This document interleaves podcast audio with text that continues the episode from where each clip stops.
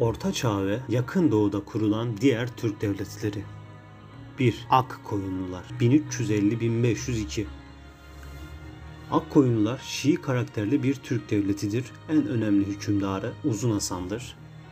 Avrupa saraylarında Uzun Hasan'ı Fatih Sultan Mehmet'ten ayırmak için kendisine Küçük Türk unvanı verilmiştir. Akkoyunlular Kur'an-ı Kerim'i Türkçe'ye çevirmiştir. Yine Akkoyunlar 1402 Ankara Savaşı'ndan sonra güçlenerek Osmanlı Devleti'ne rakip olmuştur. Yine Akkoyunlar 1473 Otlukbeli Savaşı'yla Osmanlı Devleti'ni yenilerek yıkılma sürecine girmiştir. Ali Kuşçu, Celalettin Devvani ve İsa Savcı Akkoyunlar'da yetişen önemli bilim insanlarıdır. 2. Karakoyunlular 1365-1469 Sadece Akkoyunlar son vermiştir.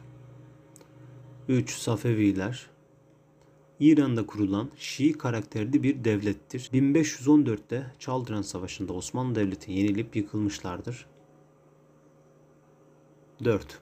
Babür İmparatorluğu 1526-1858 Babürler Hindistan'da kurulmuştur. Babür Şah hayatını Vekayı yani Babürname'de toplamıştır. Cihan Şah eşi Mümtaz Sultan için Taç Mahal'i yaptırmıştır. Yani Babür İmparatorluğu'nda bilebileceğiniz, bilmeniz gereken önemli bir eser Taç Mahal. Mümtaz Sultan'ın diğer adı Ercüment Nuri Banu Sultan'dır. 1858 yılında İngiltere tarafından yıkılmıştır. Harzem Şahlar 1097-1231 kendilerini Büyük Selçuk Devleti'nin devamı olarak görmüşlerdir. Cengiz Han Harzem Şahlara Otrar faciasını yaşatmıştır. 1230'da Yassıçemen Savaşı'nı Anadolu Selçuk Devleti'ne karşı kaybetmişlerdir. Harzem Şahlar İlhanlar tarafından yıkılmıştır. 6.